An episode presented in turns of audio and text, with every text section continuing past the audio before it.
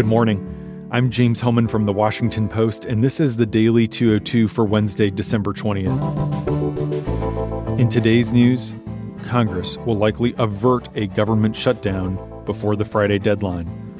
The cardinal at the center of Boston's church pedophilia scandal dies. And get this a Virginia House of Delegates election comes down to one vote. But first, the big idea.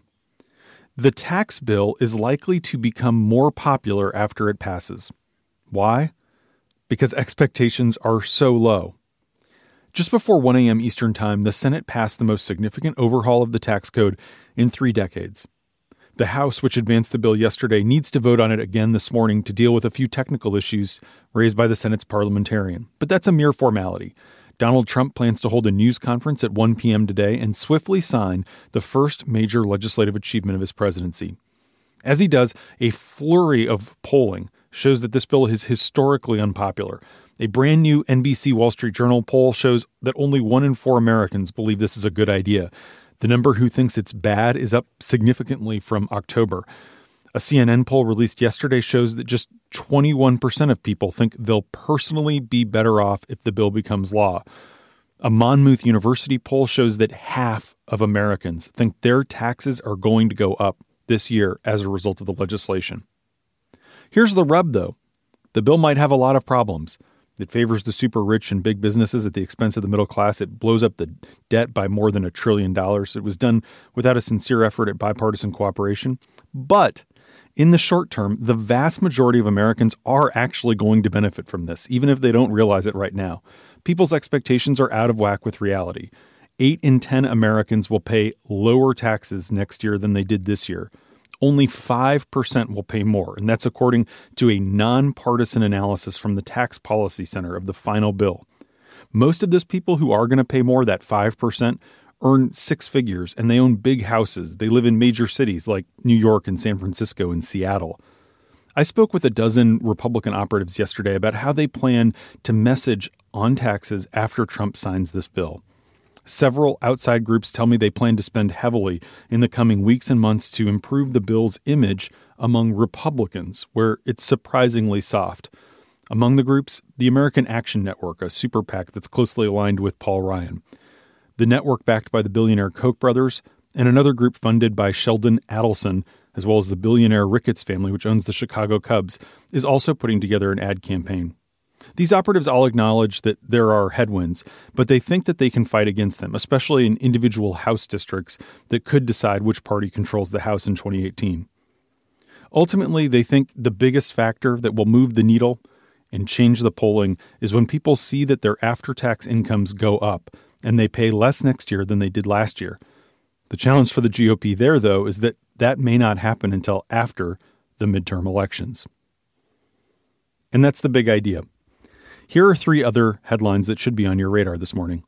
Number one, Congress will likely avert a government shutdown after a number of Senate Democrats up for reelection next year refused to withhold support for the funding bill over DACA. With a deadline of midnight Friday to pass spending legislation, dozens of Democrats had vowed to withhold support if Republicans refused to allow a vote on a DREAM Act, a measure that would allow roughly 1.2 million immigrants to stay legally in the United States who were brought here as children. But a group of vulnerable Democratic senators who are up for reelection in conservative states are not willing to go that far, meaning that the party's unlikely to muster the votes to block the spending bill. The White House and the Senate appear to be laying the groundwork for some kind of DACA compromise early next year. But there are still ongoing closed door disputes over what House and Senate Republicans expect from this end of year spending bill. In particular, the new flashpoint Senate Republicans plan to attach measures that would stabilize the health insurance markets under the Affordable Care Act. Remember, President Trump got rid of the cost sharing reduction payments for insurance companies. But numerous House Republicans are warning that such a provision would be a non starter in their chamber and they're telling Senate leaders not to move forward with that. Number two, Cardinal Bernard Law, who served as Boston's archbishop until he was forced to resign in 2002 amid the church's pedophilia scandal, has died at 86. Law's career was engulfed in controversy when a Pulitzer Prize winning investigation by the Boston Globe, later dramatized in the Academy Award winning film Spotlight, led to revelations that church officials had covered up sexual abuse in the priesthood for decades. Cardinal Law was never accused of committing sexual abuse, and he denounced the offense as a terrible evil. But a report from the Massachusetts Attorney General concluded that Law had direct knowledge of what was happening. And for many, he became a symbol of the church's failure to protect children from priests who exploited their trust.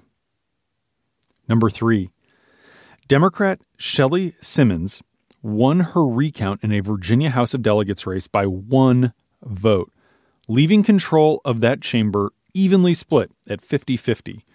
That single vote ends 17 years of GOP control of the Virginia House and may reshape the political landscape in Richmond.